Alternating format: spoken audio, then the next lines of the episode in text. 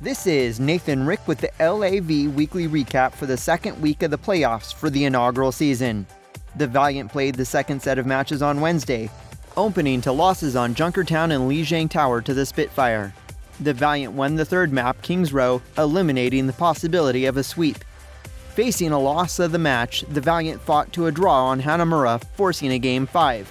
Unfortunately, the Spitfire won on Dorado 3 2, winning the match and going one game up in the series.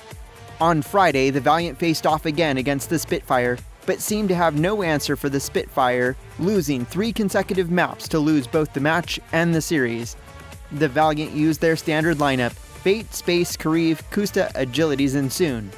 Thank you all for following along with the LAV Weekly Recap. This is our last update for the season. I look forward to updating you on all things LA Valiant for Season 2. Until then, be valiant, wings out.